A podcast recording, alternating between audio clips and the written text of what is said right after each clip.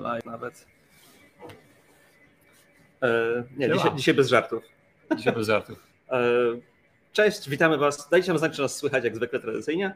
E, witamy Was bardzo serdecznie w kolejnym odcinku programu Programistyczny Rozchobor. Ja nazywam się Michał Miszczyszyn, a ze mną jest e, Jakub Nader, zaiste.net. Witam tak. wszystkich. Cześć, witamy Was bardzo wszystkich, bardzo wszystkich, bardzo serdecznie. E, Okej, okay. E, o czym dzisiaj rozmawiamy? Bardzo ciekawy temat, programowanie funkcyjne, języki funkcyjne. Nie wiem, czy zdamy radę zmieścić się w jednym live. Temat jest dość szeroki. Ja myślę, że się zmieścimy, bo ja nie mam zbyt dużo do powiedzenia. Okej. Okay. Myślałem, żeby zacząć może od tego, jak ty rozpocząłeś swoją przygodę z językami funkcyjnymi, w ogóle z tym paradygmatem e, programowania. Jaka była twoja pierwsza styczność? Jak ją wspominasz? Świetne pytanie, nie wiem. Wydaje mi się, że to było gdzieś na, mimo wszystko na Uniwersytecie Gdańskim e, mhm. Technicznym, na Politechnice. E, no bo jednak, w, przynajmniej w tamtych czasach, kiedy ja zaczynałem pracę w czasie studiów, to mhm. w pracy się za często nie używało tych e, paradygmatów funkcyjnych. Mhm. No i na uczelni nas trochę zmuszali do tego, żeśmy używali rzeczy, które są, jak się wtedy mi wydawało, przynajmniej bardzo mało praktyczne, mhm. E, albo wręcz ezoteryczne. I, no i chyba wtedy. I jaki to był język programowania, który wówczas wykorzystywałeś? Wiesz co, my w ogóle e, pisaliśmy w prologu na przykład, mhm. który też jest uznawany za język funkcyjny, mimo mhm. że to jest zupełnie inna jakby kategoria. Nie? Tak, tak. Ciekawe. E, a później w ogóle miałem współlokatora, z którym, z którym mieszkałem. E, pozdrawiam serdecznie Bartosza Banachewicza, e, który uwielbiał pisać w Haskellu mhm. i on trochę jakby pokazał mi mm, no, inne podejście do, do programowania. To taki duży skok, muszę powiedzieć, bo Haskell to już jest tak, takie, można powiedzieć, wyżyny, jeśli chodzi o programowanie funkcyjne. Co można, można pójść jeszcze głębiej. Mhm. Jakiś tam język KOK na przykład, mhm. w sensie kogut, a nie tak. Ciekawe. Ja z, u mnie pierwszym takim językiem był Okam, e, takim, który mocno e, jak gdyby pokazał mi swoje piętno i pamiętam, że pojechałem na studia do, do Francji i myślałem, że we Francji to tak będzie lightowo, mhm. bo w Polsce tam jak studiowałem, to taki był kierunek, to był na UEM-ie, to była informatyka, ale dużo mieliśmy matematyki, więc tak czułem się w miarę pewnie, jeśli chodzi o takie teoretyczne aspekty. Ale się trochę zdziwiłem, jak przyjechałem do Francji, bo okazało się, że oni mają tam swój język programowania, który nazywa się OCaml. Mhm. E, I jeden z twórców, współtwórców tego języka e, stworzył, był, był jak gdyby moim wykładowcą. I miał bardzo wysokie wymagania, jeśli chodzi o tutaj nasze, e, naszą znajomość programowania. I pamiętam, że Przeraziło, przeraziło mnie to, że 80% ludzi było uwalanych z tego przedmiotu. To się nazywało compilers, ale to było tak naprawdę wprowadzenie do Okamla. E, kompilator po francusku. No to studiowałeś po francusku. Tak, dokładnie, jeszcze studiowałem po francusku. E, i Czyli uczyłeś się dwóch języków obcych naraz. Można tak powiedzieć. Można tak powiedzieć. Znaczy, jak jechałem do Francji, miałem wrażenie, że znam francuski, ale oczywiście to było tylko wrażenie, bo ja jak zacząłem studiować, to było coś innego. I to był pierwszy przedmiot, który na studiach uwaliłem właśnie kompilator. Razem z 80% mojej, mojej klasy i to było dość mocne wprowadzenie do języka, programowania funkcyjnego i OCaml jest takim ciężkim językiem na początek zwłaszcza. Jest dużo teorii takiej informatycznej e, i ten mój wykładowca, pamiętam, tak się szczycił zawsze tym, że miał takich swoich doktorantów, którzy pracowali nad różnymi aspektami tego języka, żeby je mhm. ulepszać. I pamiętam, że, bo to było w 2005, pamiętam, że chwalił się, że miał najszybszą maszynę wirtualną. Jeden z jego bawił się na przykład maszyną wirtualną i stworzył najszybszą na świecie. Nie wiem, czy to jest prawda, czy to była prawda, prawdopodobnie e, tak, choć trudno zweryfikować. No, jeżeli to jest francuski twór i jest to możliwe, nie? Że chodzi, chodzi mi bardziej tutaj też o to, że wiesz, oni mieli taką, takiego po prostu fioła na tym języku, na, na punkcie tego języka i to było takie trochę nie, e, nieadekwatne do rzeczywistości, byli taki, taki trochę bańce, więc to, to mnie uderzyło. To był taki pierwszy punkt e, mojej styczności. Ale w ogóle sam język jest okam. E, jest bardzo ciekawy i stosunkowo niedawno, mhm. 4 lata temu chyba, mhm. On przebił się w pewnym sensie do mainstreamu, a przebił się za pomocą Facebooka i konkretnie to języka Reason, czyli Reason to, to Ocam, tylko z inną składnią. W sensie oni stworzyli tylko frontend taki jakby tak. E, i inną składnię do, do tego samego języka. I z tego, co się orientuję, ty mocno w to wszedłeś. Mocno też wtedy wszedłem, tak, w tamtym, w tamtym czasie. I w ogóle sam język mi się bardzo podoba. Tam co prawda w końcu doszło do pewnego rozłamu, mhm. bo Ocam jednak jest stosunkowo niskopoziomowym językiem. Tam można operować bardzo mhm. blisko takiego core, a twórcy Reason, czy, czy teraz już Rescripta chcieli chyba bardziej iść w web development jednak. Mhm. Tak. I tam no, społeczność się podzieliła i w końcu chyba nic nie, nie, nie zostało. Bo tam chyba Oka ma to cały czas ten sam problem, co miał kiedyś, nawet wtedy, kiedy ja studiowałem jeszcze, że to jest takie połączenie trochę akademickości, czyli takiego dużego świata akademickiego z e, branżą informatyczną i to jest takie starcie, które nie zawsze dobrze wychodzi, bo ludzie w akademii, czy tam z akademii mają trochę inne priorytety hmm? E, niż, niż branża. E, I też pamiętam odnośnie tego, co mówisz, że Okam kiedyś miał takie ambicje, żeby być takim targetem multiplatformowym. W sensie, że hmm. nawet chcieli na, aplikację na iPhone'a z tego robić. Hmm. I jak, ostatnio rozmawialiśmy też o Linkernels i na przykład te systemy niektóre OS tak mhm, naprawdę to jest mhm, mhm. okam, jak, jak gdyby tam jest dużo, dużo kamla. Tak, w ogóle ten koncept, w ogóle mieli kilka ciekawych konceptów, przynajmniej ja się spotkałem z nimi w tym środowisku takim okamlowym, mhm. E, unikernela, unikernels, tak, e, czyli takie, można powiedzieć, że to jest e, dystrybucja Linuxa, która jest w całości twoją aplikacją tak naprawdę, bo kompilujesz i budujesz cały obraz, jakby cały system operacyjny, który robi tylko to, co powinien i on się odpala w jakby zainstalowanie nowej, nowej aplikacji to jest zajmuje, nie wiem, mikrosekundę. To jest chyba nawet krótsze, on instancja, postawienie instancji jest krótsze niż e, rezolwowanie DNS-a, z tego co, co pamiętam w niektórych wypadkach, więc tak, tak, tak. E, to jest niesamowite. Możesz sobie tak, tak, tak, tak, tworzyć takie aplikacje.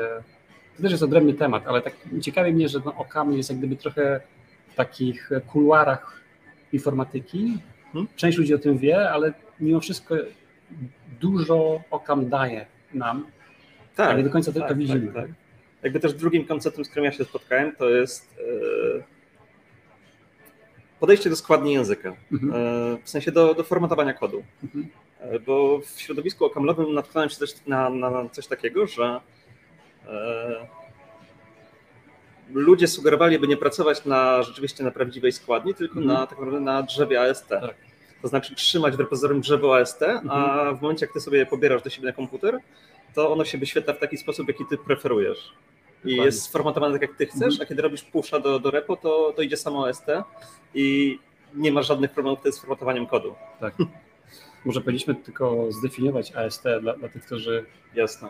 E, nie wiedzą, co to jest, czyli AST Abstract Syntax Tree, czyli taka reprezentacja pośrednia pomiędzy tym, co się wyświetla na ekranie, kiedy kodujemy. To jest taka reprezentacja, która pozwala nam bardziej, e, reprezentacja drzewiasta, która pozwala nam łatwiej operować automatycznie na, na kodzie, aniżeli poprzez na przykład e, parsowanie tego jak regexem czy, tak. czy string dokładnie.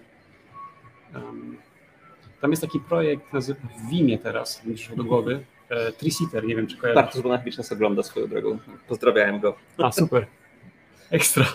Mały świat. E, może pytanie najpierw mhm. weźmy. Marcin Miller napisał, że, albo komentarz, napisał, że Haskell jako język funkcyjny jest świetny, ale najgorszym jego elementem jest ekosystem. Budowanie projektu z paczkami trwa ileś tam minut, dużo bibliotek ma rozjechane zależności paczek. Mhm.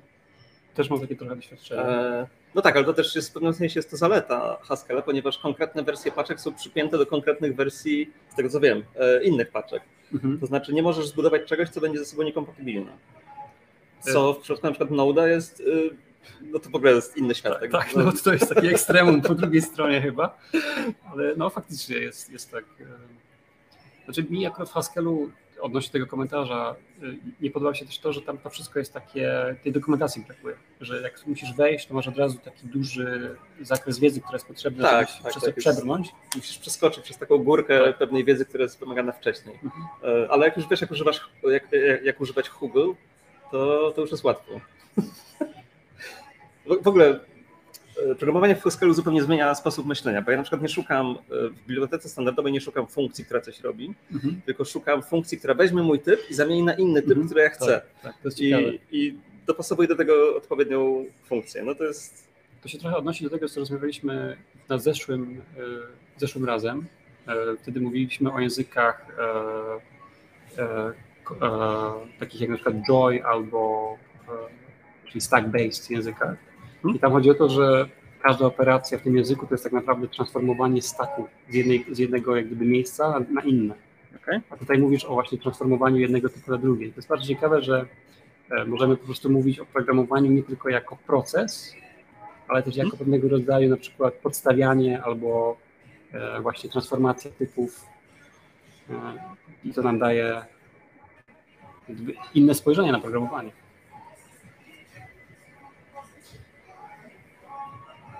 Wojciech Kowalski pyta, co to jest zmienna. co to jest zmienna? Tak, ja, ja w ogóle od zawsze, jest... ja od zawsze powtarzam, zignorujmy to, e, od zawsze powtarzam, że jakby nauka programowania w jakichś e, językach, które są zupełnie nam obce, potem pozytywnie wpływa na to, jak będziemy pisać na co dzień kod. Mhm. Nauczenie się, nie wiem, poznanie Java i Haskella, to wydaje mi się tak trochę przeciwności, mhm. sprawia, że potem będziemy pisać lepszy kod w każdym języku. Tak, tak absolutnie. Tak mi się wydaje. Absolutnie zgadzam z. Ale to, ten komentarz y, Wojciecha, to wydaje mi się, to jest żart. Bo, tak, na pewno. E, taki bardziej, właśnie jak, jak definiujesz, czym jest zmienna tak naprawdę, nie?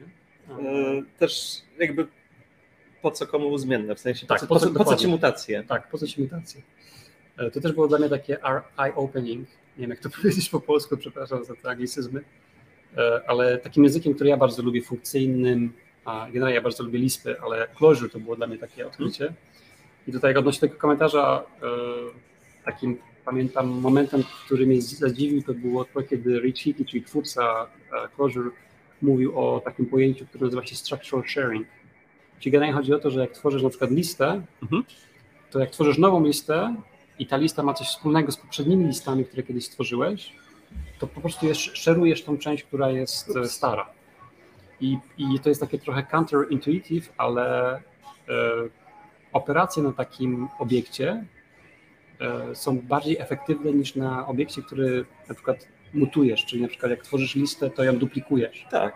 Czyli ta lista tak naprawdę zajmuje ci bardzo mało przestrzeni w pamięci i jednocześnie operacje nie są znacznie szybsze. I to jest taka trochę podwaliny. Żeby było śmiesznie, to w pewnym sensie coś podobnego robi Swift. Mhm. E, bo w Swiftie w momencie, kiedy wykonujesz, robisz kopię jakiejś wartości, na przykład listy, to mhm. on jej tak naprawdę nie kopiuje, dopóki nie spróbujesz zmutować tej kopii. Mhm. I dopiero wtedy jest wykonywana prawdziwa kopia. Aha, okej. Okay. Więc w pewnym sensie do, do momentu, aż nie jest to potrzebne, to one wskazują na ten, na ten sam obszar mhm. pamięci, z tego co pamiętam.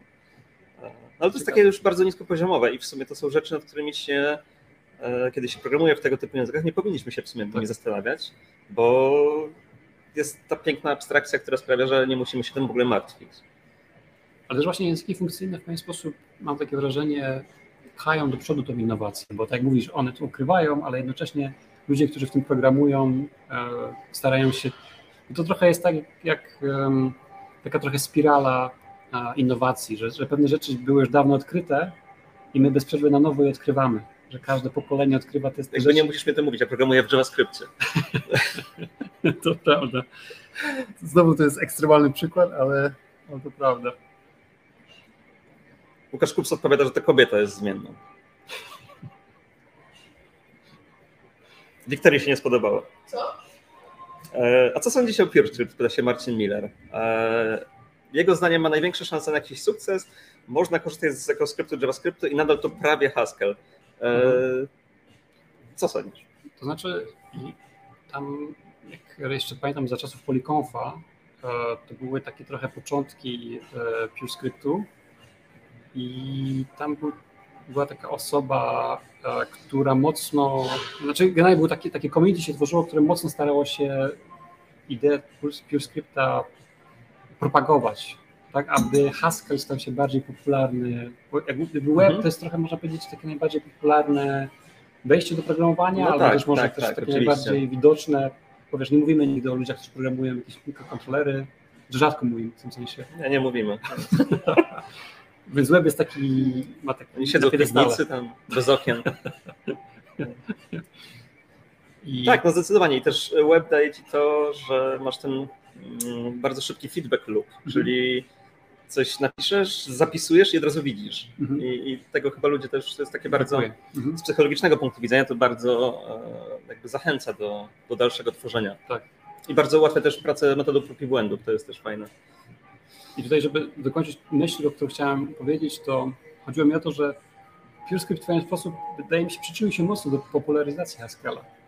Że zacząłeś może od PureScripta, bo to było dla ciebie najbliższe, bo zacząłeś coś robić na webie, a potem e, pomyślałeś sobie, a jest ten język programowania. E, myślę też, że Elm jest takim przykładem. E, twórca Elma też wzorował się sporo na, na Haskellu, tworząc Jasne. Elma, więc to też było takie przejście, że ludzie zaczęli że Elma, a później zobaczyli, że jest Haskell i, i zaczęli wchodzić w to głębiej i się tym interesować. To jest bardzo ciekawe, hmm. więc może sam PureScript jako język może nigdy nie będzie jakimś rozwiązaniem, który branża będzie wykorzystywać, ale na pewno ma ten walor edukacyjny silny moim zdaniem. Dla mnie jest mocno PureScript, jest mocno trudny po prostu. Mhm. Jest e, chyba nawet trudniejszy od Haskella pod, pod niektórymi względami. Mhm. Czemu, czemu tak uważasz? E, raz, że trzeba poznać wszystkie te koncepty, które trzeba mhm. poznać, żeby się nauczyć Haskella. Dwa, mhm. że trzeba umieć to jeszcze połączyć z istniejącym ekosystemem JS-a. Mhm. mhm. I tak, tak, tak. to czyni z niego taką dziwną mieszankę trochę. To trochę przypomina też Clojure Script, bo to jest coś podobnego. Mm. Jak jest Haskell i PureScript, to mamy Clojure i mamy Clojure Script, czyli mm. też target Tylko, że Clojure Script jest e, chyba łatwiejszy, bo dla programistów Clojure, który jest dosyć popularnym jednak językiem, jest łatwiejszy, a też masz ten rodzaj problemu, który wspominałeś. Może nie aż tak widoczny, ale też problem z tym, że wiesz, e, pewnie potrzebujesz na przykład coś zrobić jakąś biblioteką do animacji, czy mhm. później zastanawiasz się, jak to, jak to połączyć jedno z drugim. Nie? Ten świat taki javascriptowy, który jest ciężki, bardzo duży bałagan tam jest. Odnośnie jeszcze tego, co mówiłeś, to w Lispie jest to podejście tego um, REPL, czyli uh, read, uh, evaluate, print and loop. Czyli to jest tak gdyby ten taki feedback loop. Programiści programują w ten sposób, że zamiast na przykład pisać kod bez przerwy, od, uh, bez przerwy od, od e, początku do końca często starają się wchodzić w interakcję e, mhm. z tym runtime'em mhm. i tworzą na przykład kawałki snippety kodu, które testują na tak, runtime i wówczas je wrzucają do swojego programu. Tak, i ten koncept przeszedł do wszystkich języków tak, właściwie. Tak. Nawet w PHP jest rep. Tak, tylko wydaje mi się, że Lisp ma tą zaletę, że ten tooling powstał bardzo dawno i takim kiedyś, dawnymi czasy, jak się programowało Lispie, to się korzystało na przykład głównie z Emaxa, Mhm. I tam jest taki mode, e, nazywa się Cider. I on ma taki, wiele osób cały czas z tego korzysta, bo to jest tak dobrze przemyślane, że jak programujesz, można na przykład Emacsem połączyć się zdalnie do jakiegoś programu, mhm. który cały czas działa i możesz go modyfikować, kiedy on w command na przykład, kiedy mhm. on, on, pracuje i możesz na przykład zmieniać coś w nim. Nie? Czyli takie to jest e, coś jakbyś SSH robił, ale na... To jest, to jest też ciekawe, bo ten koncept również przeszedł do programowania mhm. jakby współczesnego, na przykład yy no, współczesne IDE potrafią mhm. robić takie rzeczy. Tak. I na przykład jak się programuje na aplikację na iOS-a, to, to, właśnie w ten sposób to, mhm. to działa. I to się wzięło właśnie z języków funkcyjnych. Mhm. Z takich ciekawych też rzeczy, które jak już mówimy o Lispie, to polecam wszystkim książkę e, Structure and Interpretation of Computer Programs. To jest taka. Co chyba zaraz się pokażę. A mhm. jeszcze ja, ja polecam każdemu spróbować napisać parser tych S wyrażeń, S, S mhm. expressions w dowolnym języku. Jest fajna, świetna zabawa po prostu. To, to pokazuje jednocześnie, jak, jak prosty jest Lisp i jak, jak, e, jak wyrafinowany, nie wiem jak to ująć, że, że jednocześnie jest to bardzo łatwo zrobić, bo możesz sam stworzyć swojego Lispa, ale też wtedy widzisz, jak to wszystko ze sobą współgra. Mhm. Masz takie trochę inne pojęcie, jak... Też e, moim zdaniem jest ciekawe jest to, że bardzo łatwo jest napisać taki parser w językach funkcyjnych. Mhm. A wydaje mi się, że jest trudniej napisać e, no, w sposób imperatywny. imperatywny tak. Mhm. Imperatywny, tak. E, ta książka, o której wspominałeś. Tak, to jest z 96 roku. 96 rok, ale nadal aktualna moim zdaniem. E, można jest, kupić za 238 zł. Można kupić. Jest też e, zbiór wideo, które właśnie twórcy tej książki na, wygłosili na MIT dla pracowników, e, chyba to był Hewlett Packard, To też było w latach 90. No dobra, ale o, o czym jest ta książka? Właśnie o czym jest ta książka? Książka jest o tym, czym tak naprawdę jest programowanie, Mhm. czym są programy. Mhm. I bardzo ciekawie zaczyna się ta książka i też te, te wideo, że e, computer science to tak naprawdę nie jest e, dziedzina nauki o komputerach Mhm. i to też nie jest nauka. To jest takie trochę przewrotne, e, przewrotne jak gdyby stwierdzenie, które pokazuje, że computer science jest coś innego niż, e, niż mogłoby się wydawać na początku i bardziej przypomina magię, czyli Wrzucam tego linka do, Dobra. do tych wykładów. bardziej przypomina magię w tym sensie, że operujemy jakimiś słowami, łączymy te słowa w pewne e, zaklęcia, incantations i to, to coś sprawia, że coś się dzieje, jakiś proces się wykonuje. I to jest bardzo ciekawa interpretacja. I tutaj w tej książce, jak ją czytamy, jest pokazane jakby z drugiej strony, jak, jak tworzy się programy i, i, i co tak, tak 574 jest dużo. I, I wiele osób nie jest w stanie, bo tam są też zadania. Chyba nigdy nie przeczytałem takiej grubej książki. Jest dużo zadań takich dość skomplikowanych. A, Więc są takie na GitHubie, jak ktoś jest zainteresowany, może sobie poszukać. Są takie kluby, które się zrzeszają, żeby czytać razem tę książkę i wspólnie e, jak gdyby tutaj e, rozwiązywać te zadania. I wydaje mi się, że przejście tej książki i przeczytanie jej chociażby raz Mhm. to da inny w ogóle pogląd na programowanie, programowanie funkcyjne. E, Ciekawa lektura i Kamil Zieliński na LinkedInie wrzucił, że e, bałagan w JS to jego największa zaleta, bo dziki zachód to dużo innowacji. Hmm, ciekawa Tak samo jak-. Wiesz, jak w galopującym kapitalizmie też jest dużo innowacji. No, znaczy, tak, tak jest. To Mhm. jest ewidentnie zaleta. E, No, i chyba się zgadzam z tym. Ja, ja nie jestem do końca przekonany. Wydaje mi się, że faktycznie bałagan w, jaki, w jakimś stopniu pomaga. Mhm. Sprawia, że nie musimy się martwić o jakąś e, formę. Ale akurat JavaScript jest tak duży bałagan, że wydaje mi się, że to trochę idzie za daleko. Bo na przykład w Haskellu też jest bałagan, e, w Okamu jest bałagan, tylko to jest trochę inny rodzaj bałaganu. Taki bałagan wiem, pod kontrolą albo w takim stopniu, że jeszcze to nie. Nie wiem, nie Że ja, zaczęli- ja e, zawsze jak rozmawiam z moją żoną, to lubię mówić, że gdzie jest granica między bałaganem a syfem. Że u, u, na, u mnie na biurku nie ma syfu, jest bałagan. I to jest taki kreatywny bałagan. w, tym, w tym kontekście JavaScript to jest taki mega syf. Tak, tak, tak. To był taki pół żartem, pół serio oczywiście to mówię. Ostatnio na, na Twitterze pojawił się ciekawy wątek, gdzie ludzie się licytowali, kto ile programuje w TypeScriptie. Mhm. E, i pisali, e, taka, taka formułka była, programuję w TypeScriptie od x lat i pisanie czegokolwiek w czystym JavaScriptie jest dla mnie, daje mi poczucie niebezpieczeństwa. Mhm. Hmm, Hmm. Ciekawe. A jak właśnie postrzegasz programowanie funkcyjne w TypeScriptie? Świetne pytanie, bo Mhm. akurat nie, nie, nie, mo- nie mogę się o tym wiedzieć, ale akurat wczoraj napisałem na ten temat artykuł na bloga firmowego po angielsku.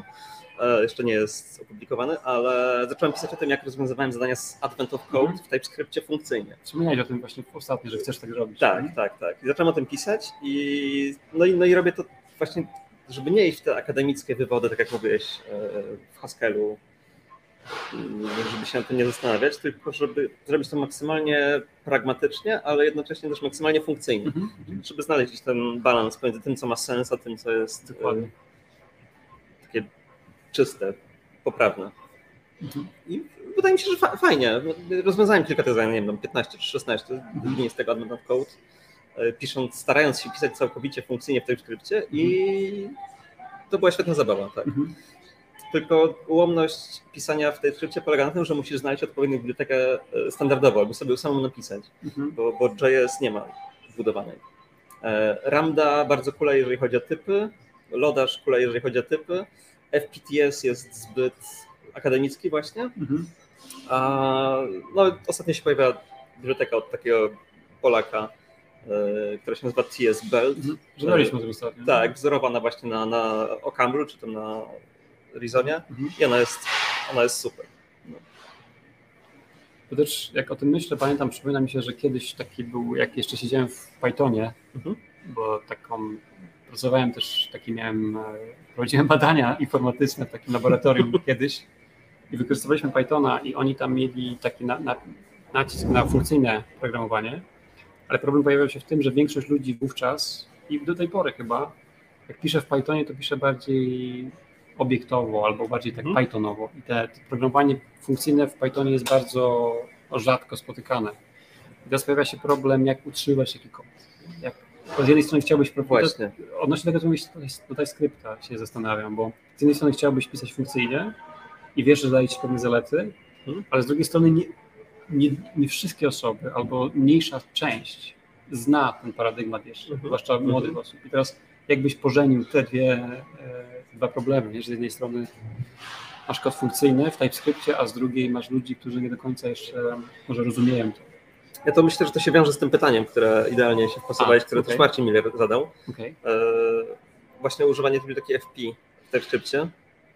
E, FFTS, FPTS dają dużo dobrego, jednak mają mało ludzi chce w to wejść. Jak, mhm. jaką widzicie przyszłość? Mhm. I myślę, że przyczyną jest y, pragmatyzm trochę, bo jest jednak dosyć y, stroma ta krzywa uczenia się, kiedy mhm. próbujesz wdrożyć nowe osoby do, do zespołu. E, do, do pisania takiego całkowicie funkcyjnego. My w projekcie mamy bardzo dużo kodu napisanego funkcyjnie, mhm. E, a żeby było śmiesznie, mamy też w, tym samym repozytorium mamy bardzo dużo kodu napisanego obiektowo, tak mhm. OOP prawdziwe. Mhm, mhm. I dla mnie jedno i drugie jest równie nieczytelne. Więc jakby wydaje mi się, że trzeba znaleźć ten złoty środek przysłowiowy. Myślę też, że trzeba znaleźć złoty środek, ale też ja bym proponował, żeby ludzie próbowali jednak wyjść trochę ze swojej strefy komfortu i uczyli się tych konceptów.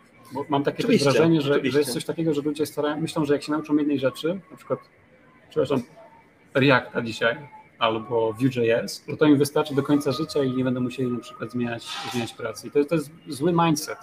Wydaje mi się, że trzeba bez przerwy się rozwijać i, i uczyć nowych rzeczy i, i próbować po prostu poznawać to jest normalne, wydaje mi się, u początkujących programistów. W sensie ja też tak miałem, że e, też tak miałem. Mhm. To tak na pewno cię przeciąża, nie? Tak, masz tak, dużo tak. informacji, które ze Ale też wydaje ci się, że jak zostaniesz ekspertem w jednej bardzo wąskiej dziedzinie, to, mhm. no to już jesteś ustawiony do końca życia. Okay. A potem, szczególnie w web developmentie, okazuje się, że ta, ten konkretny framework albo ta konkretna dziedzina po prostu znika. To, to prawda. Ale też jest coś takiego, jak, jak już dłużej programujesz, że zaczynasz dostrzegać, że te wszystkie frameworki to nie są takie super innowacje, tylko to są bardziej tak. takie iteracje pewnej idei, że zaczynasz dostrzegać, jak widzisz historię, jak to się rozwijało, zaczynasz dostrzegać, jak to się wszystko ze sobą łączy i tak naprawdę każda nowa rzecz nie jest tak naprawdę e, całkowicie to nowa, jest, tylko... To jest też ciekawe, bo no, kiedy, kiedy zaczynasz, to wszystko ci się wydaje innowacyjne. Mhm. E, nie wiem, no, koncepty teraz z Reacta, które wchodzą, jak hooki, mhm. to dla wielu osób to było takie wow, ale to jest super, a mhm. tak naprawdę w pewnym sensie to jest tylko kolejna iteracja na temat e, programowania funkcyjnego, mhm. pewne zniekształcenie, mhm. e, nie wiem, jakiś tam state, state mhm. monad, tak, tak I, i tyle. Jak przechowywać stan e, e, tak naprawdę taki był żart, że hooki to jest trochę obiekty dla biednych albo funkcje dla bogatych. Tak. I parafrazuję, do końca, nie wiem do końca jak to, jak to było. Tomasz Trzaskama też pozdrawiam, pisze, że e, gdyby nie był chory, to by wbił do Gdańska, bo swoją drogą to jesteśmy w hotelu Puro mhm. e, w Gdańsku. Dziękujemy tutaj hotelowi za możliwość nagrywania. Mm. No właśnie, pytanie o coś, o czym ja w ogóle nie pomyślałem, żeśmy rozmawiali, czyli mhm. o RxJS. Mhm. E, bo to niby jest programowanie funkcyjne, ale też chyba nie do końca. Ja bym to, dla mnie RxJS to jest taki trochę już, nawet bym powiedział, odrębny rodzaj programowania. Hmm? Traktuję to trochę jak odrębny paradygmat, który łączy się mocno z programem funkcyjnym, bo też mamy e, dużo, takie trochę rozszerzenie, tak to, tak to widzę. Byłem w pewnym momencie dużym fanem, ale później zdałem sobie sprawę, że jest to nie zawsze praktyczne. Takie miałem odczucie, że trudno pewne rzeczy że to jest takie bardzo formalne się wydaje w pewnym momencie. E, jest taki fajny framework, nazywa się Cycle.js. Nie wiem, czy mhm. słyszałeś. Tak. I, on, mm, I on, on był taką próbą trochę sprawdzenia, czy dałoby się takie programowanie reaktywne zastosować w praktyce. Mhm. I w pewien sposób się to udało. A w pewien też nie, bo do końca nie jest to jakieś super popularne narzędzie. I teraz wiem, że Angular w pewnym momencie mocno poszedł w supportowanie takiego RxJS i tak, to chyba sprawiło... Oni od początku mieli jakby mhm. instalując Angulara instalowałeś też RxJS i mogłeś z niego mhm. korzystać ze wszystkich tych dobrodziejstw. Mhm. I dla mnie to, to było fajne, w sensie jak, jak pisałem w Angularze, to bardzo chętnie korzystałem z RxJS, mhm. ale jak zacząłem projekty w innych technologiach, gdzie musiałbym sam doinstalować RxJS, to mhm. już, już tego nie robiłem. Bo jednak mimo wszystko wydaje mi się, że to jest, jest to trochę przerost formy nad treścią. No właśnie, dokładnie, to jest idealny sposób, jak ja też na to patrzę, przerost formy nad treścią trochę, choć może to jest kwestia tylko jak to API, na przykład RxJS w tym wypadku, czy tam innych, bo każdy język programowania ma taki mhm. reaktywne extensions, jak to jest e, zaprezentowane, jak to jest e, konsumowane przez programistów. Może gdyby, wiesz, bariera była mniejsza, żeby to było prostsze, może miałbyś tendencję, żeby częściej z tego korzystać i było to łatwiejsze. Tak sobie myślę teraz. Wydaje mi się, że to po prostu jest tak, że w Angularze dostajesz to narzędzie i próbujesz go użyć mhm. wszędzie, tego, tego młotka. Mhm. A tak naprawdę RxJS, albo w ogóle to, ten rodzaj programowania jest e, w sumie do niewielu problemów jest, e, jest dobrym rozwiązaniem. E, ostatni raz, kiedy używałem RxJS-a, do własnego projektu, to było, kiedy rzeczywiście miałem wiele strumieni danych, które mhm. przychodziły do mnie asynchronicznie mhm. E, z różnych API, mhm. no i trzeba było je połączyć i coś z nimi zrobić, przetworzyć. Rzeczywiście wtedy idealnie się to nadało. Mhm. Tak. W przypadku Cycle.js e, to fajnie jest e, to filozoficznie trochę ogarnięte przez twórcę tego frameworka, bo on mówi o, o tym, że tak naprawdę interakcja z UI to jest taki ciąg mhm. zdarzeń i to wtedy fajnie się, fajnie się jak gdyby spina z takimi funkcjami jak debounce, wiesz, robisz coś na, wpisujesz coś na w inpucie, mhm. to jest tak naprawdę ciąg e, zdarzeń, które się dzieje na podłogę. Tak, tak, tak. To wtedy fajnie, fajnie, masz fajny model mentalny, jak, jak mówimy o transformacji interakcji na UI, na, na to, co powinno się dziać. Ale gdy programujesz już trochę inne rzeczy, to nie do końca to ma, to ma sens, więc wydaje mi się, że cały czas to się trochę dociera i być może w przyszłości zobaczymy że w pewnych aspektach byśmy, będziemy korzystali z tego częściej, ale na razie jeszcze tego nie widzę. E, tutaj Michał H. pisze, że Rust fajnie łączy paradygmat funkcyjny i inne. Mhm. Wydaje mi się, że teraz wiele języków to robi. Mhm. E, świetnym przykładem, który zawsze powtarzam jest C-Sharp, gdzie mhm. on, on, jest językiem obiektowym, ale w pewnych miejscach jest właśnie funkcyjny. No to jest, to jest to rozszerzenie linki. Tak, link jest jakoś no, to jest zajebisty przykład. No, to jest tak dobry język w ogóle C-Sharp. Tam w ogóle tak ten, podobno ten, ten, ten dział R&D Microsoftu, ja przyznam się, że nie, nie znoszę tej firmy, ale ten dział R&D podobno jest jednym z najmocniejszych na świecie. Tam ta innowacja jest e, ciągła. Właśnie jest Link, Link Q, a jest jeszcze kilka innych takich właśnie narzędzi, które są wykorzystywane nawet poza, poza C-Sharpem i No właśnie, tak mi się kojarzyło. E, szybko coś sprawdzałem. Mhm. Twórca Haskella. Że mm, schowajmy ten komentarz, pokażmy. Twórca Haskella, e, mhm. Simon Peyton Jones, pracuje w Microsoft Research. A, to nawet nie wiedziałem. No właśnie, okay. tak mi się kojarzyło. okay. Bo oglądałem jakiś filmik z nim, gdzie on pokazywał, że Haskell jest takim black boxem, który tylko się nagrzewa i nic nie robi, mhm. znaczy w ogóle programowanie funkcyjne, gdzieś w końcu musisz mieć e, efekty uboczne. Okay, okay. I on, on z tego co wiem, to on pracował też nad C-Sharpem, nad mhm. więc... A nie mogę teraz sobie przypomnieć nazwiska, jak, jak się nazywa twórca linku? On zawsze wchodził w takich nie wiem, no. koszulach e, na końcu języka. Też taka ciekawa postać, e, to był taki duński, to jest chyba duński, może ktoś na czacie będzie pamiętał, No nieważne, nieważne. Wrócimy do tego może. E, Artur Mucha pisze, że wspomnieliście Lispa, a on kiedyś pisał w Autolispie, ale tam programy mają kilka linijek i nie ma problemu z utrzymaniem. Mhm. W Autolispie? Przyznam szczerze, że nie słyszałem. To jest... Yy... To jest może coś do programowania samochodów. E... Hmm. Zas jestem zaskoczony, jestem zaskoczony. Wydaje mi się, że znam bardzo dużo. Tutaj pisze, że w y, PyRabbit albo PyAutoCAD y, programowanie obiektowe. Okej, tak, tak. Y, Ciekawy, mega ciekawy komentarz, który mi tutaj, bo jest taki projekt, tylko zapomniałem nazwy. Ja mam słabą pamięć do nazw w Bitcoinie. Może nie powinniśmy mówić o kryptowalutach, ale jest język właśnie do kontraktów, Mhm. który jest napisany w Lispie. E, Nie, który jest napisany w Lispie, tylko który jest Lispem.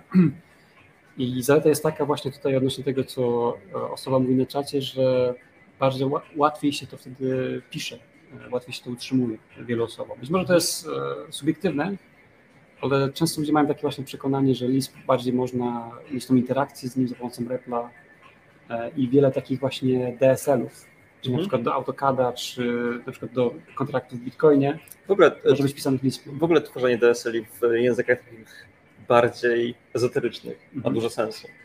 Na przykład funkcyjnie. Mhm. Jak najbardziej. Bo Możesz bardzo łatwo wprowadzić ograniczenia, y, dwa, napisać bardzo łatwo parser do nich, Tak.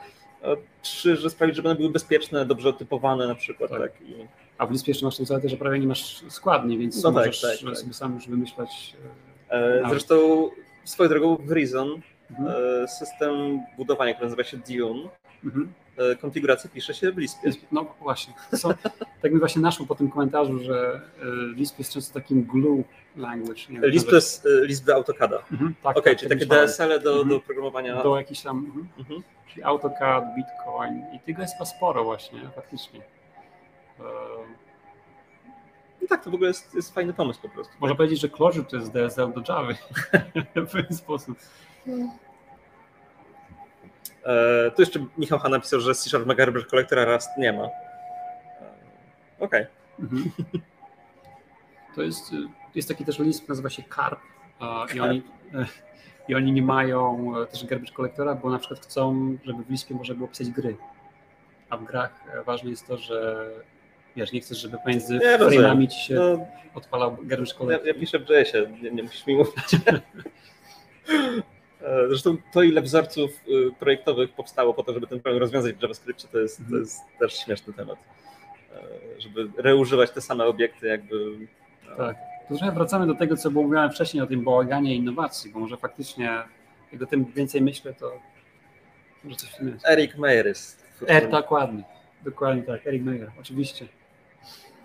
To jest taka charakterystyczna postać, on zawsze ma taką koszulę hipisowską, nie wiem, czy mogę tak powiedzieć. E, Jak, jak wygooglujesz go, wydaje mi się, że on tylko o takich koszulach chodzi. O, Okej. takich kolorowych i... E, Okej. I on jest też twórcą. e, On, on ma wiele jak gdyby ciekawych wynalazków. XML, FF, FFI. LinkU, Volta, Mhm, Reactive. Programming, I on też pracuje chyba właśnie, znaczy na pewno pracuje w e, Microsoft Research. O, Dart, właśnie Dart, Google. dokładnie. Okej. Więc to są już takie osoby mocno. E, Okej, tutaj John Kowalski pyta się o Elixir. O, Co sądzisz o Elixirze? No, jest, jestem, to taką mam anegdotkę, bo e, twórca Elixira był częstym uczestnikiem konferencji, którą organizowałem dawno temu. Polycom? E, czy jeszcze jeszcze, wcześniej, jeszcze wcześniej nazywał się Rupi. To była taka pierwsza chyba w Polsce konferencja, chyba na pewno, na temat Rubiego i Pythona. Nie, nie, nie bądź taki skromny. I, i e, więc twórca Elixira jest, Jose jest też twórcą takiego, był twórcą pluginu najpopularniejszego do autentykacji w Race'ach. Mhm. Ja na tym pracował i pamiętam, że tam w 2010 taki był moment, że miał urodziny akurat w momencie konferencji, my mu zrobiliśmy, e, przyniliśmy mu tort w czasie konferencji i tak było śmiesznie i to był ten moment, kiedy on zaczął chyba pracować nad Elixirem. E, On odkrył Erlanga, ale Erlang znowu miał ten problem, o którym wspominałeś w przypadku Lizona i Hamla, że Erlang ma taką charakterystyczną składnię. Nie chcę powiedzieć złą, ale po prostu wiele osób jej nie zła, lubi. No. Jest zła. I chodziło na początku o to, żeby może to jakoś uprościć e, i, i zrobić taką nakładkę, żeby to się było łatwo, łatwo, łatwiejsze w trawieniu. I tutaj wchodzimy już w t- inny paradygmat, ale też Elixir jest językiem funkcyjnym, co jest też taka... Ale nie jest też nietypowane. Tak, jest statycznie typowany. Co jest dosyć ciekawe. To prawda. I tutaj, jeśli dobrze pamiętam, anegdotkę, taki żarcik e, nieżyjącego już e, twórcy Erlanga e, powiedział o tym, że Erlang to być może jest jedyny język, e, który jest jednocześnie funkcyjny i obiektowy. E, także Joe Armstrong.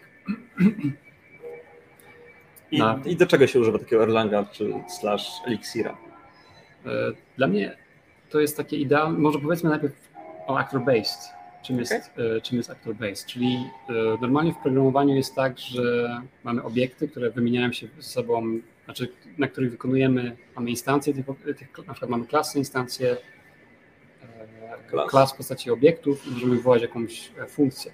W przypadku actor-based to jest, ten koncept jest trochę przeniesiony w sieć i takie obiekty stają się aktorami i teraz nie musimy, możemy wysłać ak- takiemu aktorowi właśnie prośbę o to, żeby została wykonana tak, jakaś metoda, którą ten aktor potrafi wykonać, ale ten aktor może zignorować to. W przypadku takiego tradycyjnego języka nie jest to możliwe, wtedy mamy tak, taki słynny błąd e, null pointer exception w Java na przykład. E, I tak naprawdę to jest e, actor-based programming. I to się bardzo dobrze sprawdza w pisaniu takich systemów, które są rozproszone. Jak na przykład mamy chat, to jest taki chyba flagowy przykład, jeśli chodzi o Erlanga. O ile dobrze pamiętam, to facebookowy czat jest albo był napisany w Erlangu. Z tego co pamiętam, oni mocno to, to poszli. No i teraz Elixir super się sprawdza, jeśli chodzi o tworzenie API tak naprawdę, z tego co widziałem. Mam wielu znajomych, którzy jako firmy programistyczne weszli w Elixira tylko dlatego, że jest to niezwykle wydajne, bo jeśli, jeśli dobrze pamiętam, może czat tutaj mi zweryfikuje, ale e, ten stack frame e, w Javie Mhm. na przykład, w Javie, znaczy nie w Javie, tylko w JVM-ie, e, w maszynie wirtualnej Javy, stack frame, czyli jak wykonujemy funkcję, co jest odłożone na stos, to jest liczone w kilobajtach, to jest chyba 256 kilobajtów, minimalny Okej. stack, a w maszynie wirtualnej Erlanga to jest, są bajty. Czyli to jest jak gdyby rząd albo nawet dwa rządy wielkości mniejszy e, narzut, jeśli chodzi o wywoływanie po prostu e, funkcji. Czyli to jest idealne, idealna technologia do takich aplikacji czasu rzeczywistego, Czas rzeczywisty, też Erlang właśnie rozproszony. rozproszone, tak. I sam Elixir jest dość ciekawym językiem, bo on trochę ewoluował poza bycie samą taką nakładką na Erlanga. E, I on trochę przypomina Lispa. E, Także też ciekawe, jak, jak można. Jest takim trochę, nie wiem jak to ująć, połączeniem różnych e, ciekawych sposobów programowania, więc można się dużo nauczyć, jeśli ktoś wejdzie w, list, w Elixira i zachęcam do spróbowania. Jasne, ja nigdy nie pisałem w Elixirze, więc nie wiem, tylko, tylko czytałem, zobaczyłem, że nie jest statycznie typowany Mhm. i, i zamknąłem. Tam jest taki fajny projekt, który polecam teraz właśnie, że Zewalim się na tym skupia, bo on jak gdyby też podoba mi się, po- polecam tutaj naszym obserwatorom, e, naszym obserwatorom, e, uczestnikom tego live streamu sprawdzić, jak rozwijany jest Elixir, że jest bardzo metodycznie rozwijany i te zmiany są bardzo tak fajnie, e, wersje są fajnie wypuszczane, że to nie jest takie hop tylko jest bardzo ciekawy proces, jeśli chodzi, bardzo podobnie Clojure też tak jest rozwijany. W Raście też. I tak, raz też jest. Być może wszyscy już teraz idą w tym kierunku, ale, Nie. ale tam jest taki projekt, Jose się teraz skupia, nazywa się Livebook. To jest, e, na pewno kojarzysz, e, w Pythonie są to takie booki interaktywne, jak to się nazywa? Nie, nie kojarzę. Aha, y, to w Pythonie jest taki projekt, e, że w ak- tacy profesorowie akademiccy mają takie właśnie możliwość um, takiego stworzenia takiego notebooka, że wiesz, piszesz kawałek kodu, że chcesz na przykład coś obliczyć albo wyświetlić jakiś wykres i to ci automatycznie to wyświetla taki rodzaj interaktywnego Okej, to no- taki notebooka. koncept jest na przykład w matematyce albo... Tak, matematyka jest przykładem tego. I w Okej, Pythonie okej. masz na przykład... To nie wiedziałem, że to też gdzie indziej jest. Jest, jest w Pythonie i w Pythonie jest to dość popularne. W MATLabie jeszcze. E, Tak, MATLAB. A teraz właśnie Elixir. e, Jupyter Notebook, o, ktoś e, napisał. Jupyter, właśnie. O, Brakowało mi słowa. Jupyter jest dość popularny. O, w- obaj w- panowie w tym samym momencie, Marcin Gładkowski i John Kowalski, nic nie wygrywacie, bo nic nie mamy. Dzięki za moja pamięć. Ja już chyba Ale dziękuję mam. Alzheimera. Mało. Tak, Jupyter jest dość popularny i teraz właśnie Jose Valim skupia się na tworzeniu takiego Ju- Jupytera, ale nie w Pythonie, tylko w Elixirze, to się nazywa e, Livebook chyba, A, jeśli, jeśli dobrze kojarzę, może szybko sprawdzę. E, tak, like, like, livebook.dev. I zaleta jest taka, że Elixir no, jest trochę bardziej wydajny, jeśli znaczy Python też nie, nie jest jakimś wolnym językiem, ale ale podoba mi się w ogóle to podejście tutaj, którą stosuję, nie? Czyli wiesz, piszesz sobie coś, możesz trochę kodu wrzucić, ten kod jest interaktywny, możesz... Eee, żeby było śmiesznie, widziałem bardzo podobne narzędzie napisane w Reason W Reason? swego czasu, tak. Okej, Można było pisać właśnie, nie, to, to, służyło do pisania wiem, blog postów, czy do udostępniania jakichś lekcji tego języka, Mhm, gdzie pisałeś tekst w Markdownie bodajże i Okej. mogłeś padać kod, który się ewaluował, wykonywał. Okej. I to, było bardzo fajne. Tutaj jak o tym mówisz, to przypomina mi się taki język programowania stworzony właśnie do tego, taki, taki przez dwóch, dwie osoby stworzyły język, nazywa się e, Imba. Słyszałeś o tym? Nie, Jest taka, ale pla- chyba nie będę googlował. jest taka platforma, która nazywa się Scrimba. I to jest taka platforma, Eee, a, to kojarzę. Tak, tak, to jest, to jest legitny, że tak powiem, język. A tak, więc Scrimba to jest taki system do nau- uczenia się programowania.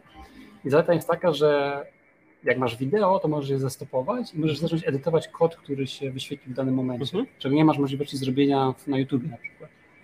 I oni stworzyli, żeby to stworzyć, to, tą platformę tego SASa, oni stworzyli swój język programowania, który nazywa się Imba, Okej. który bierze, czerpie dużo właśnie z programowania funkcyjnego, Mhm. E, i jest, jest ciekawym dość językiem. Nie? Jakbyśmy na, właśnie na, znaleźli go na. Więc można mieć tutaj imbę. Okej, to wygląda jak e, jakby React i Tailwind miały dziecko. Okej. I jestem pod wrażeniem, że wiesz, stworzyli swój język i stworzyli swoją platformę do nauczania programowania, używając tego języka. No jeszcze Marcin, Milo, wracając na chwilę do, do Mhm. wspomniałeś tam o jakichś Dużo krypto, tematów kryptowalutach. E, Na, karta, na Cardano i Tezosie można programować smart kontrakty w Haskellu.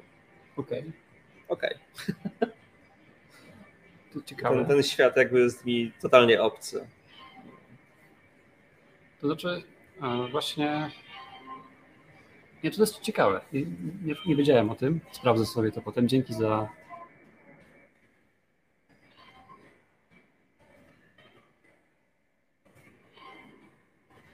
O, ciekawe, ciekawe. Porzucam wam linki do, do tych rzeczy, o których mówiliśmy. Mm. I do Livebooka też. E, dobra, ale mm, chciałeś jeszcze jednej rzeczy powiedzieć. O, o, o Richu Hiking. Tak, Rich Hiki. Hiki. Mhm. Hiki, nie hiking. Okay.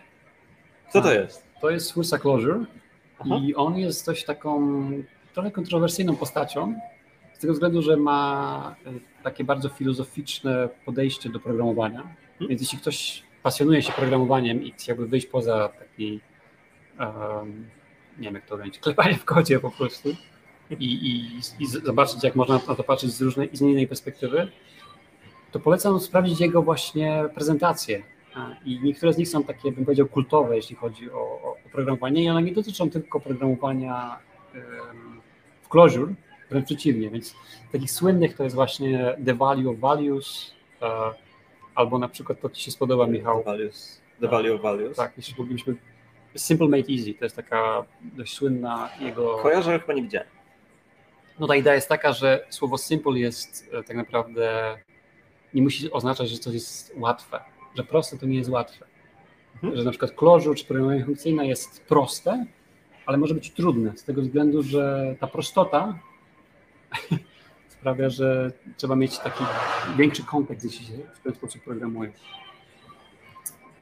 Myślę, że to jest świetne źródło w ogóle do, do przejrzenia dla wszystkich. Tak, polecam. I tutaj dla Ciebie, Michał, jest taki też fajny, wydaje mi się, że Ci się spodoba, też dość słynny talk. Gdzie on jest? Hammock Driven Development. To dla mnie, zdecydowanie dla mnie. Czyli siedzisz sobie w hamaczku i, i zastanawiasz Albo się... w hotelu. Albo w hotelu.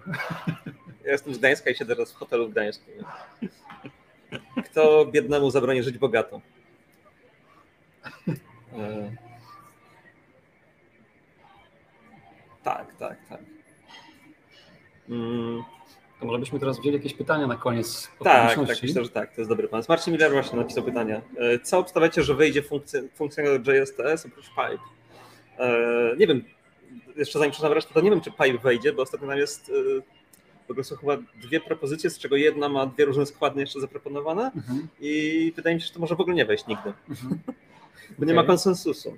No to jest właśnie problem z tym Czy zrobić F-sharpowy, czy nie mhm. pamiętam, czy, czy taki hakowy, tam są chyba dwie, dwie składnie takie główne. A e... co myślisz o pattern matching? Pattern matching w JavaScriptie nie ma sensu, mhm. bo nie mamy typów algebraicznych, mhm. których można by było rzeczywiście meczować. E, jest proposal chyba do zrobienia takiego strukturalnego pattern matchingu, że możesz meczować po mhm. zawartości tablicy albo mhm. obiektów, ale moim zdaniem to i tak będzie upośledzone nadal. Mhm. Nie, niewspółmierne, nie, nieporównywalne na przykład do, do, do Haskella czy nie no, do Reasona. Może powinniśmy powiedzieć, czym są typy algebraiczne. A może A może nie. Zostawmy to. E, jeszcze Marcin Miller dalej pisze, że chciałbym, żeby wyszło do TS-a e, higher kind types, mhm. ale to chyba się nigdy nie stanie. Myślę, że to się nie stanie.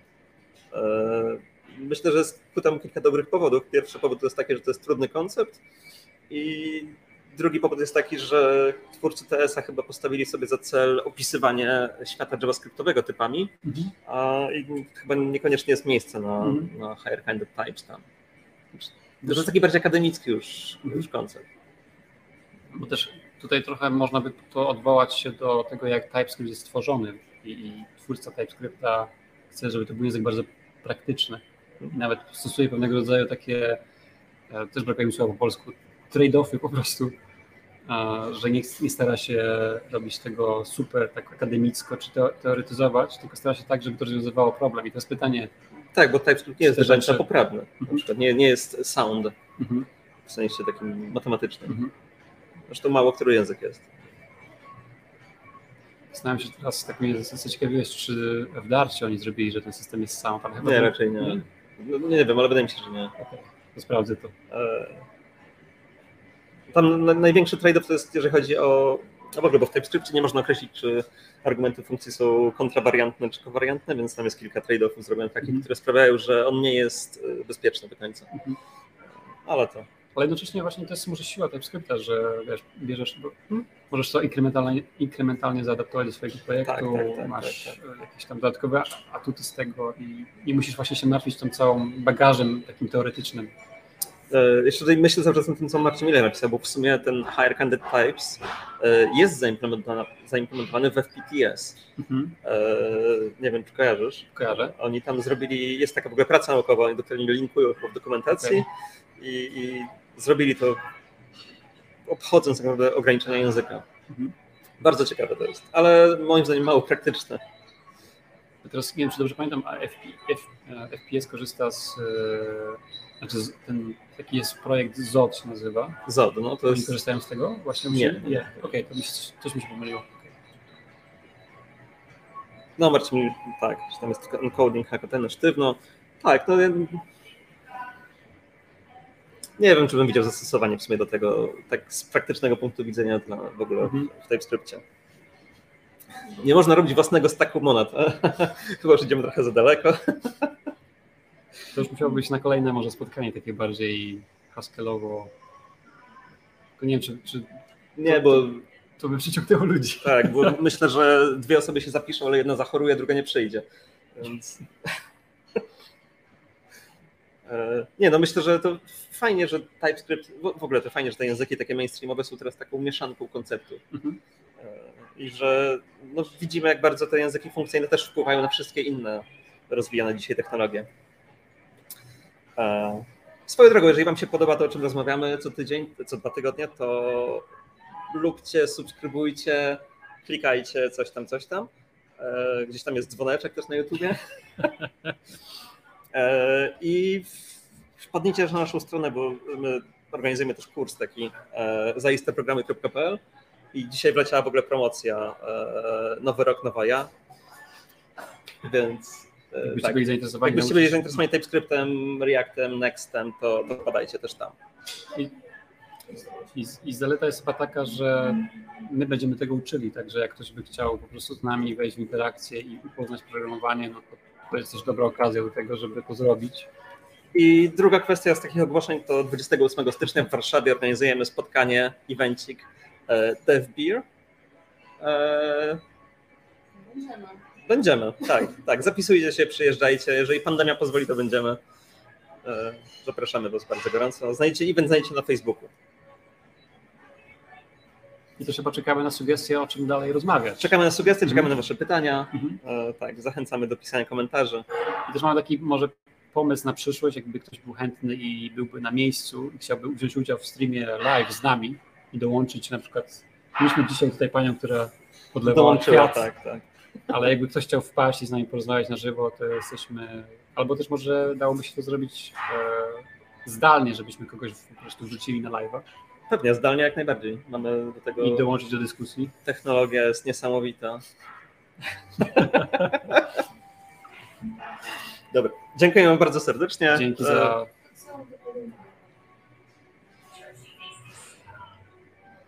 Widzimy się. Widzimy się za dwa tygodnie. e, Chyba- Ale, Ale, tak. ale będziemy musieli zmienić godzinę. Mm, Tak. Ale to dam Wam znać wszystkim na, na moim fanpage'u i na wszystkich mediach społecznościowych. Dzięki za Dzięki bardzo. rozmowę. Trzymajcie się. Dzięki Kuba. Dzięki Michał.